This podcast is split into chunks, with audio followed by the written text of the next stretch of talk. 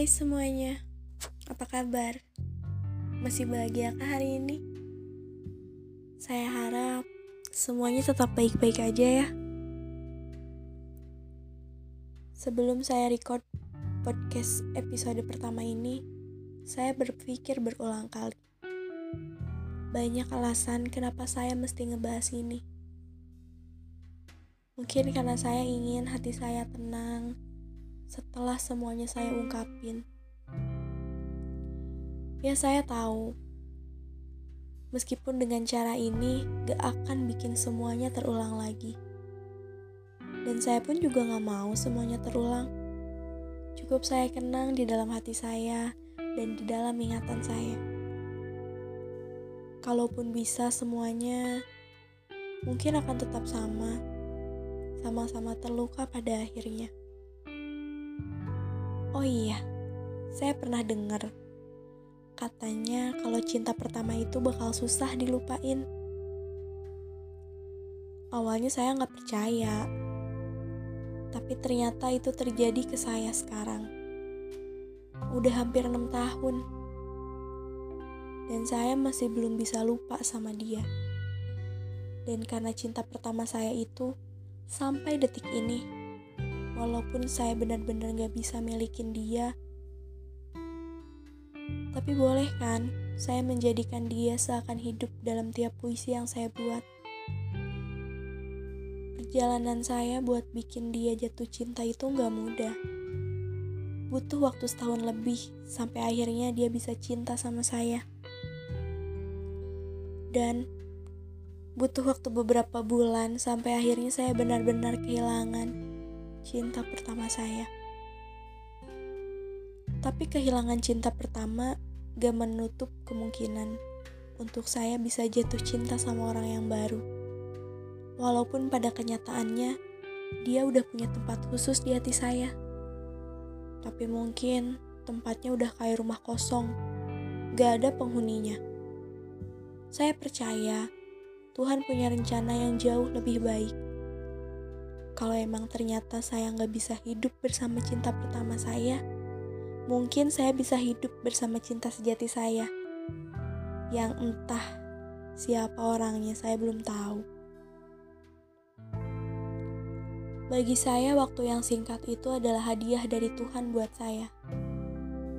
Tuhan mengirimkan sosok manusia yang udah ngubah hidup saya menjadi lebih baik Waktu yang singkat itu menjadikan saya kuat hingga saat ini. Pernah gak kalian mengagumi seseorang selama bertahun-tahun? Dan ketika momen itu ada, momen di mana akhirnya Tuhan menyatukan kita.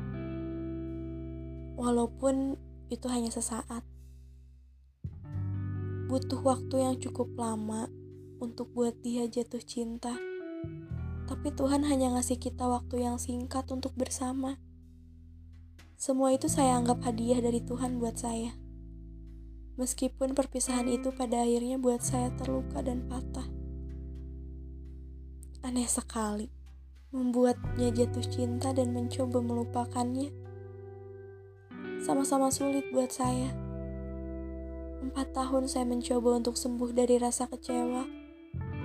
Dan selama empat tahun itu saya bertemu dengan banyak orang ada yang mencoba membuat saya jatuh cinta, hingga yang hanya sekedar singgah, yang ujung-ujungnya membuat saya kecewa lagi. Sama halnya seperti dia yang datang lalu menghilang. Tapi ada juga yang mencoba membuat saya sembuh dari rasa kecewa, lantas malah saya sendiri yang menyuruhnya pergi.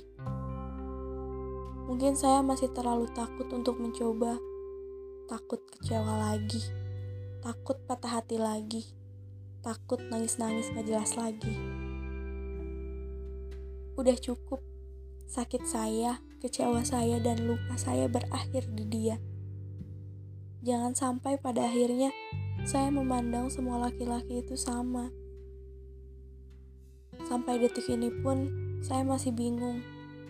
Kenapa saya masih belum bisa lupa sama sosok dia? Saya suka ngelihat story dia di sosial media. Dan setelah tahu bahwa dia terlihat amat sangat bahagia, baik-baik aja tanpa saya, tertawa lepas bareng teman-temannya. Itu udah bikin saya lega, meskipun bukan saya lagi alasannya bahagia dan tertawa. Saya nggak nyesel pernah jatuh cinta sama dia. Kalaupun ternyata saya salah dalam menaruh hati sama dia, saya rasa itu kesalahan terindah saya yang pernah saya lakuin seumur hidup saya. Andaikan saya bisa ketemu lagi sama dia, saya cuma mau bilang terima kasih atas cinta, luka, dan kecewanya. Karena semua itu, saya bisa lebih dewasa saat ini.